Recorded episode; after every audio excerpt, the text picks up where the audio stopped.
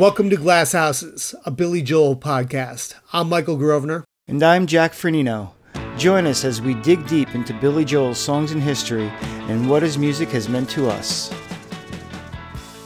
At the end of a couple of weeks, all of a sudden you get an idea and you go, aha, okay, thank you. Yeah. And then one song usually kicks off another song. You write um, a counterpoint to the song you just finished. And maybe two or three come. Then you get, you go back to nothing. Nothing, nothing, nothing, nothing. See, at this point, you're a terrible person. You're horrible. You have stubble. Not you, I mean, but I have stubble. And you're drinking, you have hangovers, you wear a bathrobe. You're just, you're not there. You're not all there. And that's the only way to do it. It's just, it's miserable. It's horrible. Don't do it. This is the second installment of our two part series covering Billy's television appearances from 1980 through 1984. While the bulk of the spots we've covered so far found him promoting the nylon curtain, the latter batch has him on the promotional trail for the An Innocent Man album and addressing his tabloid notoriety with then girlfriend, soon to be wife, Christie Brinkley. Join us as we continue digging deep into Billy Joel's television appearances from 1980 to 1984.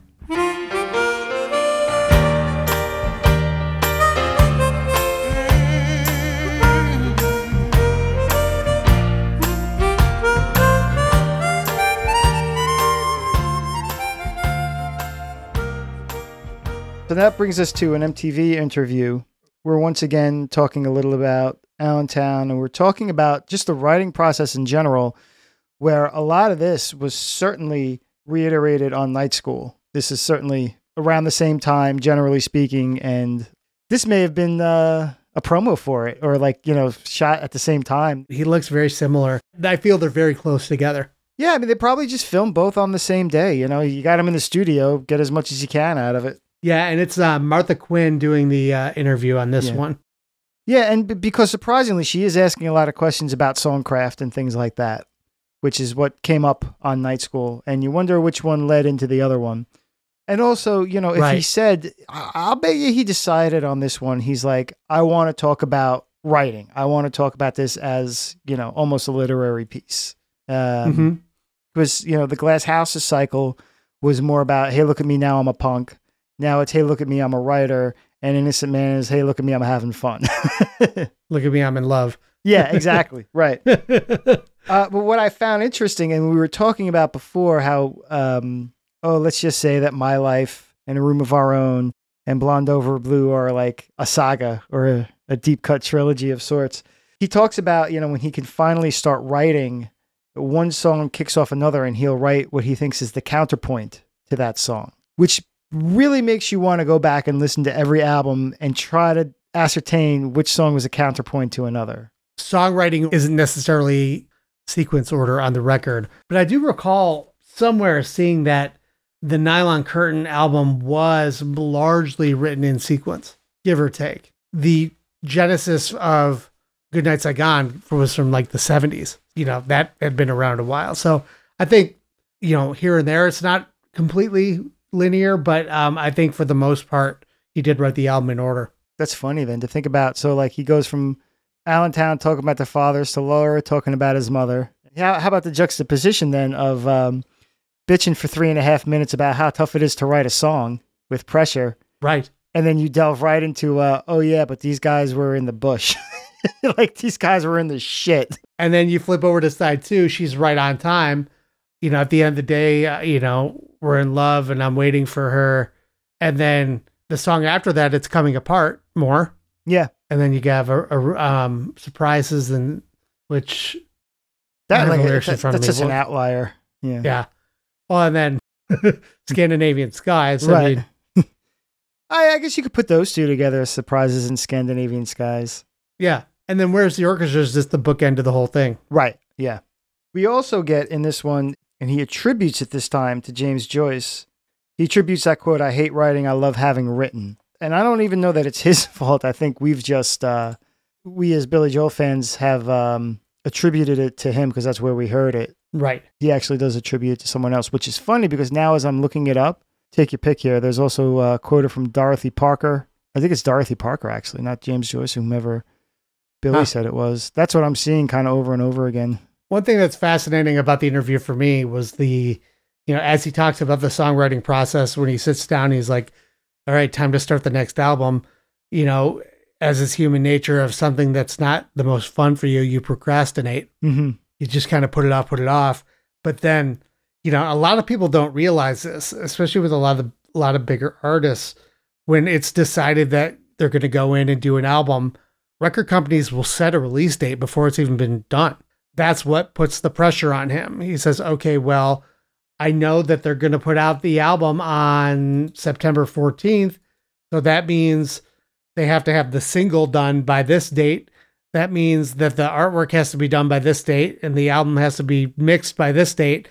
So, like, the deadline of release date suddenly means, like, oh, I have to make sure this album's done X amount of time ahead of time so they can put it out. Funny that he talks about it on this album, which was delayed by six weeks. Later on, when he talks about how bad his wrist was, to think that it was only six weeks is rather absurd. Astounding. Yeah. Yeah. yeah. So this next one is Good Morning America, uh, Steve Fox interview. And thanks to some on screen graphics, I was able to figure out that it was, I think, December 10th, 1982.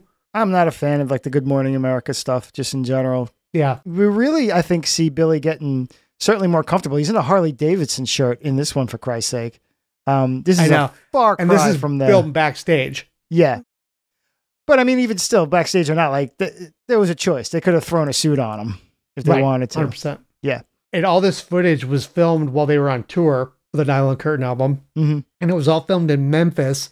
And looking back, he was in Memphis November 30th, 1982. So this is likely the timestamp of the interviews Yeah. and footage. So we get here the uh, the birthright comment about Allentown, where he's now crystallized it, and it also kicks off another sort of interview motif that he'll use later when he's talking about music versus the lyrics, how they relate, and and the importance of each. So he he does it Yeah. with My Sharona, which I, ironically I think that one's a, a little more a little more recognizable because it's not as big as a, a transition from the verse to the chorus. But he's just like, I don't know what those words are. Ham and them and them, my Sharona. He makes the jab at the at reviewers, and he says, you know, the lyrics are important in part because critics deal in words, so that's what they can understand. You can you can come up with something that's great musically, but it might. Yeah, I, I'm. This is my paraphrasing here. Is basically he's saying you can come up with something really great musically, but if the critic that's writing about it doesn't have the let's say musical vocabulary or even the internal pitch to to appreciate what's going on, they're just going to hang on the words. If they don't like those words, you're up the creek. Is it surprising to you that people have made such a big deal about the lyrics then? It's equally as important as the music. The only thing is it's easier to define or to relate to lyrics than it is to music if you're not a musician. In other words, journalists or critics deal in words. They deal in lyric. Um, and the more intriguing the lyric is, the more, the more uh, critically accepted it is to them. Uh, but if you write a really clever musical piece and they're not crazy about the lyrics, they're going to tend to write it off and say, "Well, we don't we don't think that's any good." That's an interesting observation that he's got there. And I think that's because that's, I mean, that's really what he got knocked on. I think even more than the music was just they were everyday lyrics. And I mean, we love them now and I loved them then. But yeah, they certainly weren't talking about uh, partying. They certainly weren't. They're not Elvis- flowery. They're not flowery. Uh, they're not party songs. They're not Dylan songs. They're not even Elvis Costello hard on your sleeve, uh, a little overly literate, anything like that. They're middle America relatable. Yeah, it, you know, it's not surprising that with the with the rise of uh, bro country and pop country over the past ten years, that Billy Joel has seen a bit of a, a, a renaissance or a resurgence. Uh, in part, of course, because of the Madison Square Garden shows, but also I think there's just a, a bigger, bigger market for that. And even the, the critics are still shitting on it. The numbers don't lie. People want to hear that. I think the pop country lyrics are abysmal. I think they all sound like they were written on index cards and shuffled and just put together later.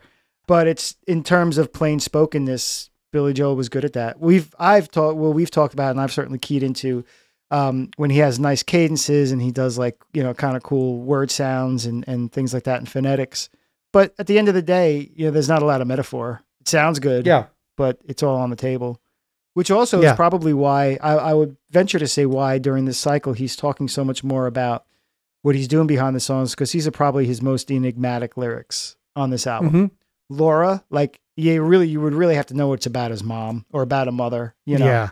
surprises is is still opaque. Scandinavian skies Yeah. now we know, but if you didn't know what Scandinavian skies were, good luck with that one. Yeah. He went a lot deeper this time around. Uh, I like also here he talks about, and he does this in a, in a few spots. And um, for any musician, this is important stuff to know about. He talks about the exchange of energy with the audience. And you know, I've heard him say it before, and I think hearing him say it three times in a row during my uh, marathon listen, you know, really drove it home. You know, you always hear artists talk about.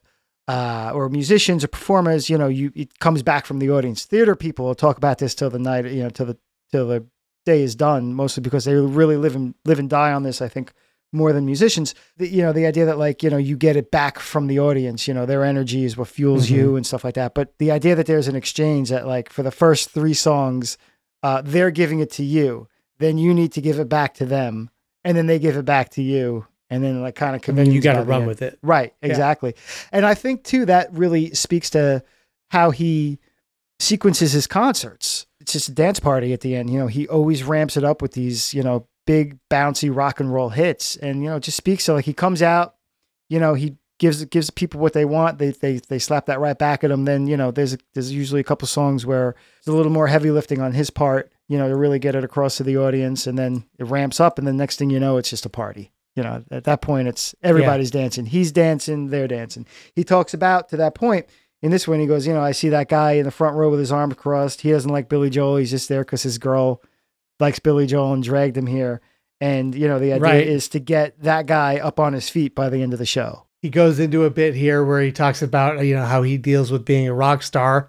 Um, you know, he tries to handle it with humor and Mm-hmm. you know, we hear, you know, it's the it's the schlub Billy, it's the, you know, it's the self-effacing, you know, that we've all come to know Yeah, over the years, but he talks about it here as well. right. He also jumps into um, mental illness and, uh, you know, Yeah. his, his suicide attempt. And this is uh, probably the, I'm going to venture to say the first one I think he talks about, at least in our chronological, uh, at least in, in our order of videos here. But to that point, I would say I don't think that was common knowledge before the early 80s. I don't think that was talked about in the, I don't think he talked about it in the 70s. I don't remember seeing No. anything, hearing anything about it. Um, and interesting that he takes it out in 82 for the Nylon Curtain of all albums when you're talking about disillusionment and things like that. And he sort of opens up about it. I would be very curious, and uh, this would make an interesting YouTube sort of reaction video with the with the focus we have on mental illness today and the idea of uh, not only erasing stigma around it, but also not trivializing it anymore.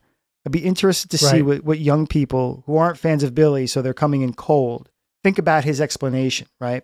Because I would say, Yeah. I would venture to say, on one hand, who else was talking about this, let alone a rock star? You're in your rock star phase. You know, you're about to be happy go lucky, innocent man, and you are like just blatantly saying, like, this was me too, man. Like, this, this, you know, um, this is what I went through. Uh, on the other hand, Yeah. you know, he tells the story because, you know, he is probably of that generation or whatever else where his moral is I went to the, you know, uh, I was in uh, the, the hospital for three weeks and I realized, oh, no, no, I'm not crazy. I just got to get it together. Like these guys are crazy. I'm really curious to see what, what kids especially would take, would take away from that now. If they would appreciate the fact that I don't think anybody else would, would have talked about that at that time in such stark Yeah. But then to That's almost hand wave it away. And now we get some more really great behind the scenes stuff. This is uh, Private Reel with Billy Joel. What man? Th- this stuff don't exist no more. Like, what were all these shows? I think Friday Night Videos was like a syndicated oh, oh, those uh, like program. yeah. What was the one that used to show up on like Friday nights? I think it was Friday Night Live or something. Remember those? Friday Night Videos. Was it Friday Night videos? No, it was. They were Yeah. all like live. Yeah. it was all live stuff. It was. Oh, see, we didn't get that one. Oh, well, I'm going to show my age and be a nerd. Used to come on like it used to be TGIF, you know, your Family Matters and your Perfect Strangers, and then it was Yeah. uh, 2020 or whatever, and then it was something live. Interesting. I don't think we got that in Michigan. We did get a music video show. I think that was Friday Night Videos. Yeah, this is a really really cool video, and uh, we see John Small in this and Steve Yeah. Cohen. Uh, we don't see them a lot, That's- certainly by now. Um, Uh, John Yep, Small Jay Dubin this- as well as in this. Yeah, John Small at this point is looking either like a serial killer or a porn star. You you go ahead and take your pick. I know. but what I like about this though is it's not solely focused on Billy. They Yeah. really like talk to the key players in the production of the video to get some more inside baseball, which I love that stuff. MTV was what eighty one. It started. Yeah. So this is only two years into people really being aware of music videos. I'm sure packages like this were really, really interesting to people to get behind the scenes as these productions got bigger. You know, as when we looked at the videos, we talked about just how complex and, and enjoyable, but certainly how how many moving pieces there were to uh, Yeah. tell her about it, and to hear that you know John Small says we went to the same place they shot something for the movie Tootsie. Let's let's also date Yeah. this again. They were Right. saying how like the Billy Joel video had a larger crew than Tootsie did for the scenes they shot Yeah. in that location. They, he says that the crew is uh, 45 plus in the crew and the cast was over 30. Right. Um, so that's a pretty big production. As we saw earlier, where he drops in a room of our own when talking about my life well before the nylon curtain. In this one, it obviously comes afterwards. But I really love that little extra dimension he puts to the only time you hit the high notes. You know, the only time he has when you play for Christie Lee. He talks about, you know, that's the only time you can really hit that high note is when you take a chance. Like you might blow it, you might squeak, but if you make it, the only way Yep. to get there is to reach further than you think you can go. I noticed too, you know, he always, uh, he talked about, you know, again, this was become a theme. He's like, I'm not a camera oriented person. I'm an audio guy. So this is a little, he's like, I don't really enjoy doing these. If it looks like I'm enjoying myself, he's like, I'm just trying to be professional. he also comes in with this and he says this uh it's funny because i think he says it yeah he says what you said and he says what i'm about to say both in this one and then over time the one i'm about to say sort of fades away and he keeps the uh, no i didn't like it he goes uh, well videos Yeah. are just another means of communication and uh, any means of communication is good you know and uh, video has changed music Yep. he's seeing he knows he's getting success with it he knows the writing's on the wall this is the way he has to go so he's certainly not fighting it at the time Cause he, he knows how much it's helping. So, you know, you Yeah. know, even though it's not his comfort zone, the benefit is far outweighing the hesitation. also uh hearing his explanation of tell her about it besides it being like obviously a motown Stax kind of song it's pretty much thematically try a little tenderness Yeah. Uh-huh. yeah When I see myself, I just laugh. I'm not uh, camera oriented, and I'm a, a bit camera shy, and I'm not really that comfortable with it. Even though maybe it looks like, hey, I'm really into it. That's just because I'm trying to be professional. Uh, I just, I just think it's funny. I mean, I know who I am. You know, hey, I'm on TV. You know. so speaking of the video to tell her about it we're now into uh, mtv announcing the innocent man album's release this is from 1983 Alan Hunter from MTV talking about it. It's kind of like a little MTV news brief, if you remember those. It starts by talking about Easy Money, that Billy has a song, Easy Money, that he wrote for the movie, and that it's going to appear on his new album, which some of the songs have already been recorded. The album was currently being recorded, and they didn't have an album title, they didn't have a release date yet, but it was essentially confirming that a new album was coming. these days from Billy Joel. Why? Because Billy has written the title song to Rodney's new film, Easy Money. Now, not only is it going to be the title to the film or the theme song for the film, uh, Billy's also going to include it on his next album, which, by the way, all the material has been written for, and he's even got some of the basic tracks done in the studio, so he's moving right ahead with his new album. Don't have any release date on it yet. The film, Easy Money, if you want to see it, you want to see Rodney doing this to his tie, August the 19th is when it's coming out. and i love that side by side of uh, billy and rodney i kind of want to print to that Yeah. After that one, we've got this interesting promo for Live from Long Island that was put out in 83. I don't know if this aired on HBO. I don't know where it lived, but it certainly was out there. I was al- always under the impression that this was like a sort of internal promo, like this was for Blockbuster. It's possible. And, and for HBO and whomever else to use. You know, well, I guess not HBO Yeah. because they commissioned it, but you know, whoever was going to pick this up later, one of those kind of things. You know, featuring George Michael. I mean, Billy Joel doing the uh, the commentary there. Yeah, the setting is interesting. He, it first starts with, yeah, the stranger whistling going on, and it's just him sitting by himself, like in the middle of the stands in the arena. It was a lot hotter. It was than a lot this hotter last, than last time I was here, and then it crashes Okay. into into footage from the show. It's a lot hotter than this the last time I was here. And then yeah, th then they go to a clip of the stranger from the show, and then he's walking. He walks onto like a bare stage. It's interesting because you you see there's boards over the hockey rink. You see seats, but you still see the boards up. The Yeah. hockey rink. I'm going to conjecture that this is a, a John Small joint. It's got that sort of backstage Okay. sort of intimacy that, that we saw on Last Play at Shea, Yeah, where he likes to sort of get behind. And I think that comes from, again, I, them being friends for so long allows him to, to think about these these things a little more intimately. And so, you know, to do this thing where like, hey, let's see let's see Billy in the empty stadium. You know, let's see him walking around. Let's see him just nakedly whistling the stranger, little things like that right. Yeah, in the Live from Long Island, you know, he's he's pretty square looking, and then he's definitely not, you know, here. Uh, you know, he's I know. so now like we're Yeah. looking at what was I guess the beginning of his '80s hair because the sides are a lot shorter and it's you know a little higher Yep. on top, but he's you know he's not clean shaven. He's wearing a leather jacket. You cut to uh, you know who looks like accountant Billy by comparison. yeah, just a couple months prior. Yeah, and the tweed coat. Yeah, he talks about pressure a bit, talks about the end of the tour. It was near the end of the tour, so everyone was amped up because you know, hometown show, everyone's family and friends were there. You know, and like the the whole the line we've mentioned many times, everybody you ever knew in your whole life was here. yeah, and he says it as well here. I think the night of the show, uh, b- between everybody's family and friends and everybody they ever knew in their whole life being there, the fact that there were cameras, the fact that it was getting down towards the end of the tour, uh, the fact that everybody was kind of psyched up that it was hometown, and uh, that all the lights were on, and this was do or die, you could definitely call that. He seems genuinely happy with how it came out. he wouldn't be that way with Russia or uh, either. What was the Storm Front one called? Oh, well, Yankee Stadium. Yeah, he just feels that this was a really good representation of their live show, and Yeah. he really enjoyed watching it.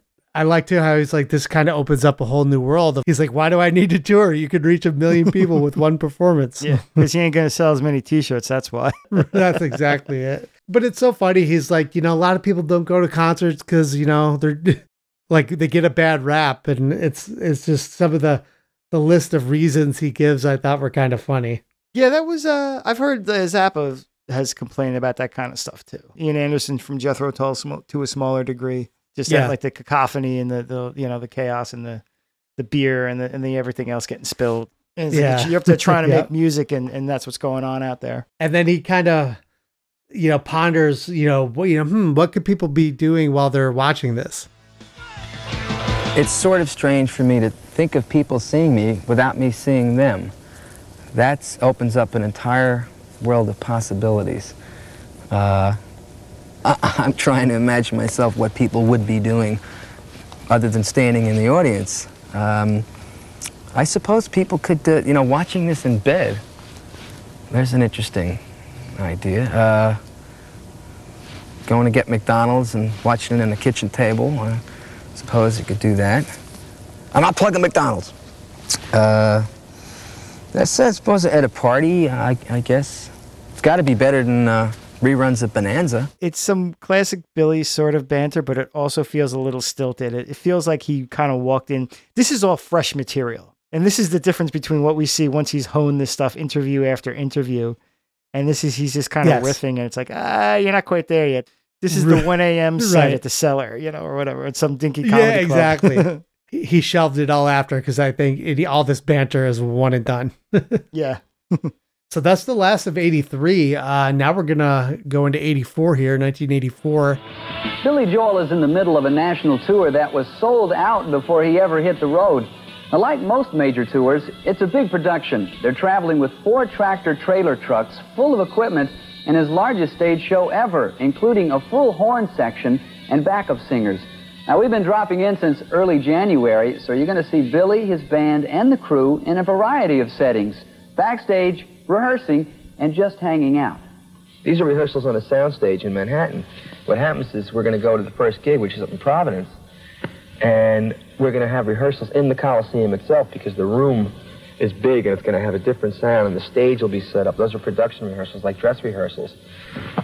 And so it's it's a couple of months that goes into it. Yeah, so we are way out of nylon curtain territory. We are full on an innocent man, which is almost not quite true because this is, I'm going to guess, you know, as the tour was just starting. And so we're getting some footage from live from Long Island here. So that was still that Nylon Curtain stuff. But thematically, uh, we're we're definitely talking about the Innocent Man tour, and in particular, yeah, because he mentions he mentions Easy Money. He talks about uh, Uptown Girl. Uh, what I loved about this one, of course, was like it's on the road liner notes, and yeah, man, this one is kind of what it takes. In 10 minutes how much you could talk about what, what it takes to put on a concert down to like he's talking about well we, we rehearsed on the sound stage in new york and then our first show is up in providence and so we actually rehearsed in that coliseum ahead of time because it's going to sound different Yep. in a big hall. We get a nice talking head from steve cohen talking about the lighting crew you know and then another thing he talks about more as time goes on is how he likes to do covers and you know he'd, he'd love to just do that stuff. He name checks for anybody you know, really keep it score. He goes, ah, I'd love to do just the Stone, Zeppelin, and the Beatles all night. And then it cuts to them doing like a Right. full on Miss You. And he's doing like a really good, really earnest, like Jagger impression. And what's funny about that is, Right. how long were they playing that song? It wasn't like a 30 second thing and they all like devolved into laughter. It was like, it, was, it seemed like they were shopping They were like for a minute. really going for it. Yeah, yeah. Like, and he had he had the dance down and everything, you know. And then he says uh, the press makes up stuff about him and Christie. You know, he's starting to get ahead of this because you know, like he's got control over what questions they're going to ask and and stuff like that, or he at least Yeah. knows ahead of time. Yeah. And it's funny. He goes, Yeah. what, "Give me an example of something." He's like, "I think if they don't have anything, they just make stuff up." And he said, "What?" He said, "Well," and he when asked for an example, he says, "Well, they said they're going to get married and they have they set a date, and obviously by at that point they hadn't, or whenever he was talking about it, Right. maybe the press was lying, but they were also prescient. So Model Christie Brinkley is in the Uptown Girl video, and although it may be just a story, she's also the woman in Billy Joel's real life. You read about Billy and Christine. Does that get on your nerves after a while? Well, yeah, because most of it is made up. and a lot of it isn't true. Uh, they have us taking trips to St. Croix, and uh, she's going off with Dudley Moore, and I, I'm- I'm doing this with that. And if we're reading this. If they, I guess, if they don't have something, they make it up. And what are you going to do? Keep calling them up, going, "No, you don't have it right. That's not what happened." What's the wildest thing that they said? The wildest thing that they said. Oh man. Uh, uh, that uh, we were going to get married. You know, the date has been set and all that stuff. And I'm like, wait a minute. What kind of pressure is this? Is, who's this coming from? Is it coming from her family? Wait a minute. You know. It's Martha Quinn again, and she talks about, you know, if he gets tired playing the old songs like Piano Man, which is kind of funny. You know, it was only like 11 years old at this point. But in his co- recording career, that was a very old song. So, and he talks about how the first half of the Nylon Curtain tour, they stopped playing it, but then he felt guilty and brought it back. But the break made it fresh again. yeah, and it was only like a few nights on the tour that he said he didn't do it. It's not like he shelved it for Right. three tours or something. just enough. Yeah. This was interesting. You know, I'm talking about the music videos though too. He um again, you know, not typically comfortable with videos, he said, but with Uptown Girl video, that was an easier one for him as far as like he could identify with being a you know, a gas jockey as he put it. You know, he just like scruffle and the dirt, you know, mm. the dirty grease and the jumpsuit. He's like for him, he said he he felt ri- fell right into character with it. It's something he'll touch on in I think the next one too. He Yeah. he does the grease monkey thing a couple times. You feel like he was Yep. almost trying to justify the video in that sense. Now we have quick smash cut of uh, Innocent Man promo clips and Billy at Madison Square Mhm. Garden in 1984. Funny to hear Billy and King Crimson being name checked in the same quick news update on MTV.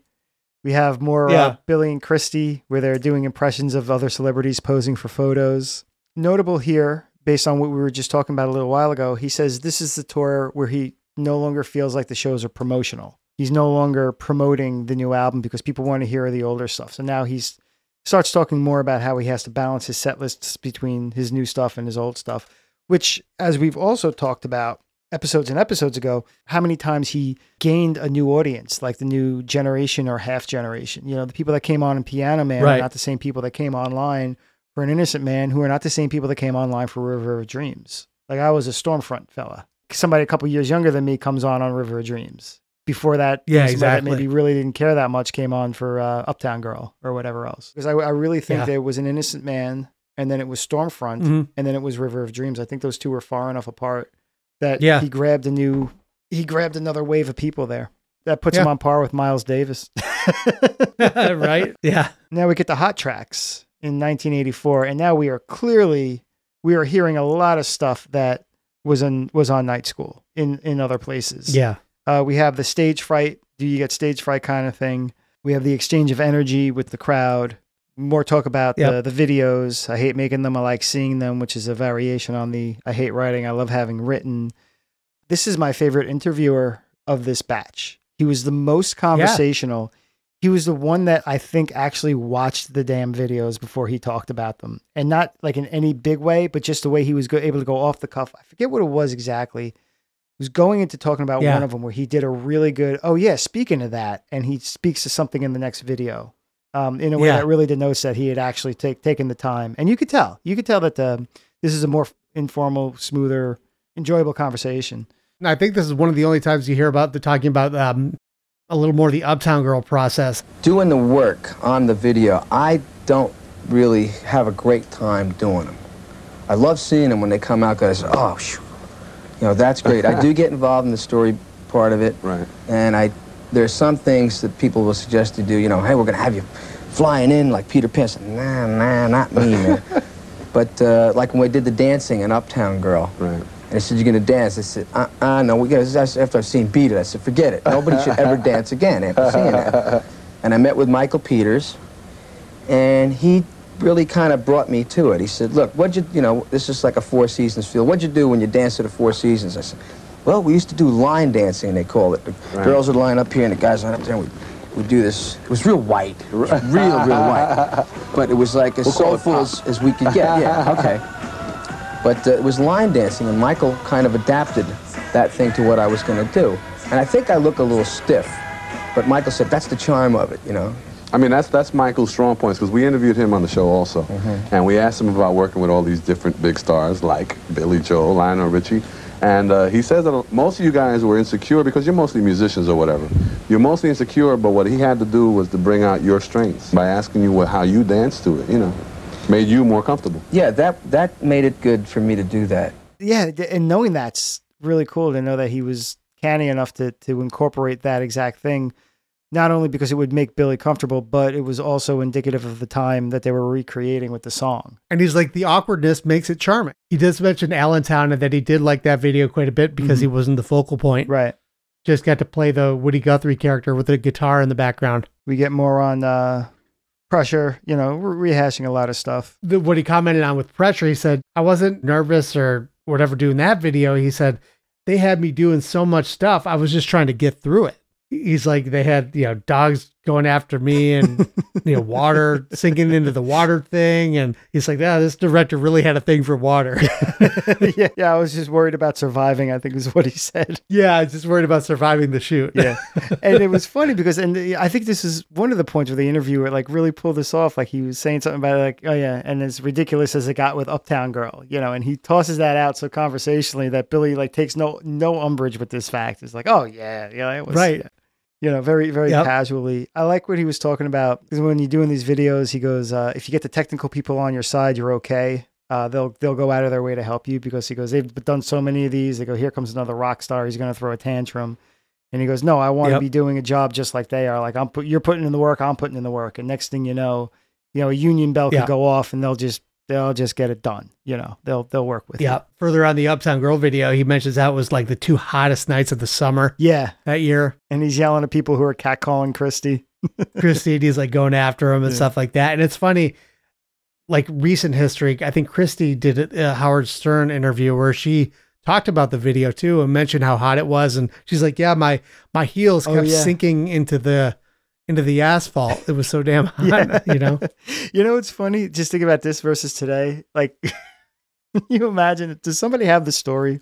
A couple of jamokes are like, "Oh, Billy Joel and Christie Brinkley shoot. Let's go down it. Hey, Christie!" And then like Billy Joel comes flying out there, like the f you think you're doing, pal? Like, somebody's got that story.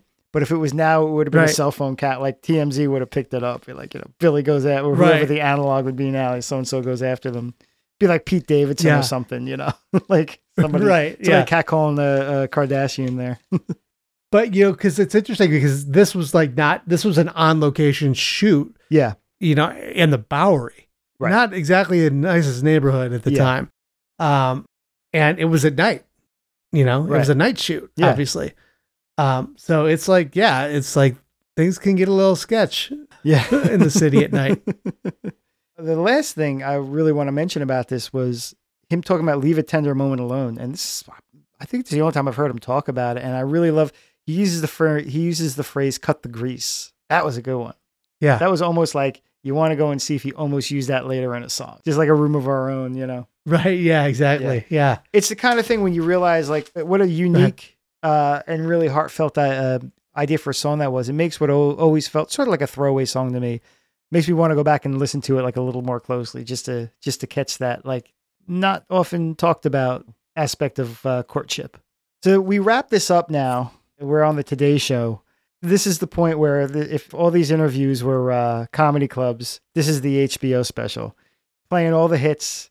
He's got all the he's got all the cadences down. He's got all the uh, he's got all the wording down, the rhythm, the punches, the delivery, and uh, you know that's why it, it's a perfect place to stop. But like I, I just between Good Morning America and the Today shows, it just they never do it for me. You know, they're all just hey, you know, they're either like too giddy or they're like just trying to make they're trying to add too much gravitas. Like clearly you and I Right. love the hell out of Billy Joel, but like come on, dude.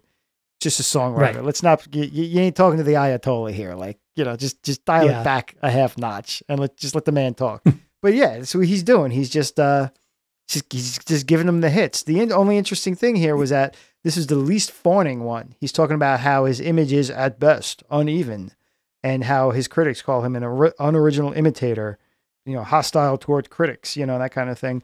And then he gets the chance to um to reframe that as I'm not an imitator. To me, that's Renaissance. I consider that eclectic. Yeah, I being consider it eclectic. Yeah, which you know everybody loved Bowie for it. but, You know, don't you love Billy for it? You know, and you know it's funny to to talk about it being uneven. Uh, they they then show him in a leather jacket singing "She's Got a Way." Like nice juxtaposition of like a tough guy look and like one of the most tender ballads he wrote. Funny enough, it just it, it occurred to me as I was watching this last night. That clip that was Saturday Night Live. Oh, really? That was from Saturday Night Live, good- eighty one, Good eye, yeah. and how they were able to definitely use that one because NBC Right, yeah. They had in the in the stocks there. they own the footage. yeah. yeah. uh, we get some basic biographical information. Piano of Four, Beatles on Ed Sullivan. He was in the Echoes and the Lost Soul. Uh, we get a little about the uh, his suicide attempt. Um, I did Yep. notice here that in this version he says he was in the um, he was in the hospital for two weeks. I think previously he said three. Three. Uh, yeah. You know, this is real comic book guy. You know, nerd nitpicky stuff. But what the hell? Yeah. That's what we do here. That's Um, right. but I did love the phrase he used, okay, let's take care of this. And I think that's to the idea of him workshopping this stuff where I was saying before, like, I wonder if, you know, the idea that he was one of the only people at that time talking about this, the fact that he was sort of blowing it off in his response, and that evolved into let's take care of this, where he's not trivializing Yeah. it, but he's not giving it any more weight than it should have. It's pragmatic. Nope, let's take care of this. We can we can do this. Right. Little little more light at the end of the tunnel. that was a very interesting, different spin to put on it. That really, I think, made it a little more level, level headed. This is the first time we hear in an interview about the uh, Chinese food in the studio. Um, I thought that's a, that too. It's really interesting, like for him to do a national interview with him talking about the um, the recording process with the band. I thought that was pretty cool. talk and alluding to the flatulence in the studio as well. Yeah, the smells. Yeah. You wanna you wanna You wanna- finish up and get out of there. go, yeah. Rehashes Allentown. Uh, gives a little about Yep. um, Vietnam and Goodnight Saigon. Uh, goes into the point once again. These are these weren't uh, pol- political songs; they were human songs. A little pro and con in the music business. Uh, the one thing uh, that was interesting, and this is a through line that we have identified in in some other episodes. Uh, he hones in on the family life. You're not you're not Yeah. grown up until you have a kid, and that that plays into what we've sort of talked about. Certainly when we were talking about the bridge, how we wanted to be home uh, with Christie and Alexa, how we've kind of keyed into there's some abandonment themes that run through some of these songs. Yeah, You know, this is this is one of those touch points to it. that was actually a really nice segment. Interesting to, to talking about marriage. He he gets a little squirmy there. He's like, "Oh, not there yet. No, we haven't really talked about it. We're just enjoying ourselves." Right. And you know, they he got out- he was out of a marriage and she was out of a long relationship, and they're not jumping into anything. Right. which was nice uh, little thing. Um, Uh, what else? Uh, he talked about Good Night Saigon, about you know how um, being a draft dodger and his you know friends wanted him to write the song, which is a story we would all come to know. Yeah, so there's a lot of rehashing here. There's a, a renewed effort to frame the conversation the way he wants to. I think that's what we saw in 2020. Yeah. He wanted to be the punk. This time he's addressing the uh, imitator, uneven image thing, and he's trying to recreate this because now he has in the last three albums been three different people. And if you go back to 52nd Street, four different people. Um, so anybody Right. that's been paying attention since 78 is like, yeah, what the hell is this guy doing? You know, he's putting his frame on it. And that's where we'll uh, end it here. That is uh, 1980 through 1984. Billy Joel on the small screen. Yeah, it's an interesting snapshot of finally getting some more documentation of Billy. You know, as we've done these episodes, a lot of the 70s stuff is especially is really underdocumented. There's you know, no video until later in the decade. There's very little written until The Stranger. Really fascinating seeing the media coverage ramp up as this decade goes on. And that was a big reason we decided to split the 80s into two because I have a feeling as we go through the bridge and especially into the early part of the Storm Front cycle, we're going to see a lot more Billy Joel on television. And it's going to feel a lot different as well. It's not going to be this ascent. It's not going to be this introduction to network television that we're seeing here, network and cable television. By the, by the time the decade ends up winding down, you're going to start to see turmoil again. Right. Uh, so it, it's interesting how where he's at personally in his career is obviously reflected in a lot of what's going on. And again, with this, is it's just so fascinating to see how different Billy is at every era uh, and every year that we're seeing here in these videos. I mean, this is only five years of time, but 1980 Billy versus 1984 Billy is so different. And it's a fascinating watch to see the evolution. Right. Yeah, going into glass houses versus coming out of an innocent man. Three different people. Three totally different people. So let's hear from you guys now. Uh, did anybody videotape these back in the day? Speaking of the very last thing we just covered, the Today Show interview with Bryant Gumbel. I mean, I was only like five, and we apparently had a VCR because I recorded a few of the segments of this. Huh. I don't know how I knew. I think already by by five years old that if anybody knew heard anything about Billy Joel being anywhere, it somehow found its way to me from my parents or whoever. I don't have it anymore, but at some point I did when this originally aired. I did record a few of the segments mm-hmm. of this because this was in a couple different segments, and it's also worth noting that this Today Show interview also had the premiere of the longest time video. This is where it made its debut. Yeah, they did like this huge ramp up to it. This morning we'll discuss the phenomenon of videos, and we have the pleasure of having the world premiere shown for the first time anywhere, Billy Joel's new video. It's entitled The Longest Time. Stay with us. It's The Longest Time here on Today. Like all successful rock artists these days, Joel's using video to help sell his records and finds it a useful medium. But Billy admits it is not always enjoyable to do one.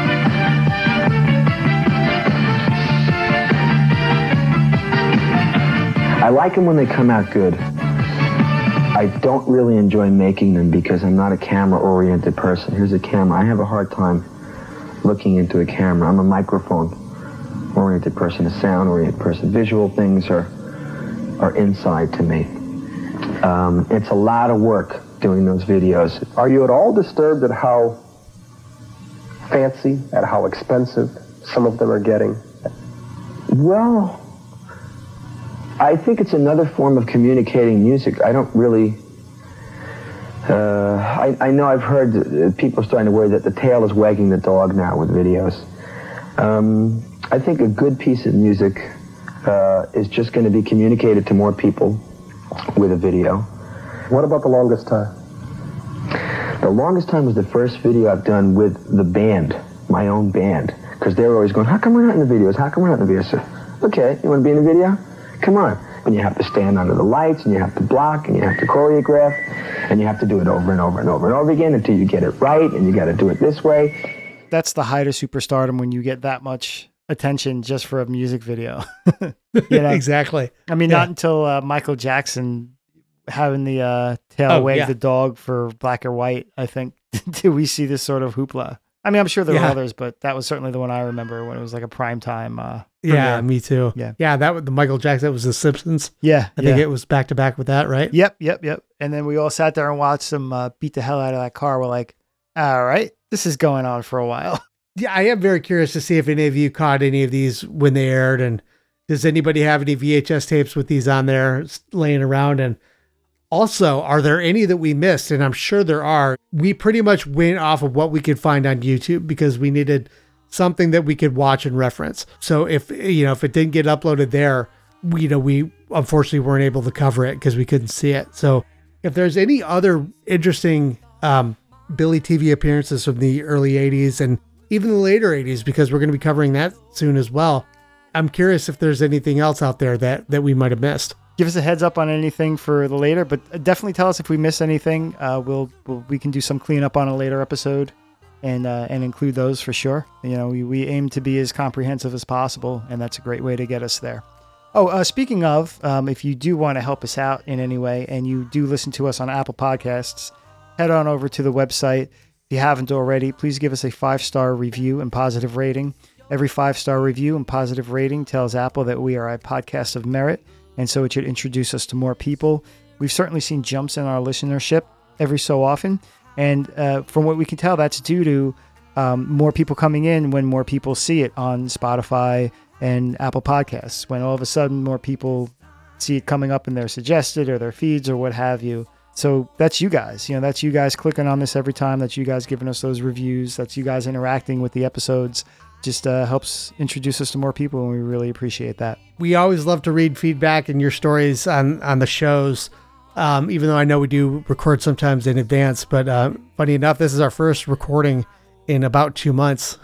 Yeah. even though we, we didn't break the uh, release schedule, um, we we took a brief recording hiatus because uh, I moved into a new house and I spent the better part of six weeks packing and moving and and trying to figure all that out. But um, it's exciting to be back and set up and and you know we're we're continuing full steam ahead. So there's certainly a lot more coming. Speaking of the emails, which I mentioned, you know, if you want to reach out and contribute to anything, we'd love to uh, have your input, read your stories. So, uh, you know, glasshousespodcast at gmail.com. Anytime, just shoot us a mes- message. And, you know, if you don't want it to be on the air and you just want to get our input, you know, we respond to everything as well, too. So just let us know. And, uh, you know, we'd love to hear from everybody.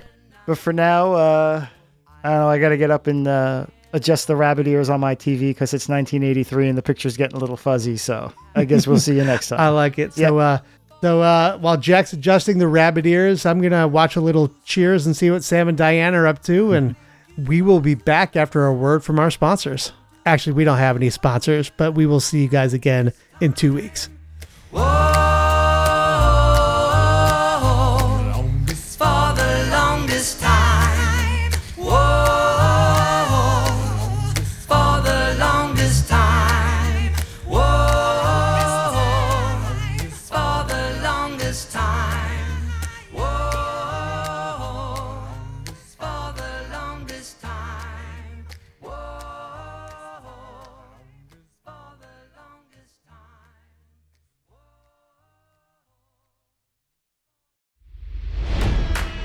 It's NFL draft season, and that means it's time to start thinking about fantasy football. FantasyPoints.com features industry leading experts and prognosticators using proprietary hand charted data to help you score more fantasy points. FantasyPoints.com is the place to go for whatever kind of fantasy football you play. Whether you play fantasy football, daily fantasy sports, or do a little bit of everything, Fantasy Points has the meticulously researched content to guide you to victory. And why wait for the fall? Fantasy Points also covers the new spring football league, the UFL. Join the guru, John Hansen, Scott Barrett, Joe Dolan, and other massive names in the fantasy football universe with an exclusive offer. Use code Pantheon for 15% off any fantasy points package, including the all in package, with access to every article, tool, and data nugget that Fantasy Points has to offer. That's fantasypoints.com and code Pantheon for 15% off at Fantasy Points. Fantasypoints.com, code Pantheon. Score more fantasy points.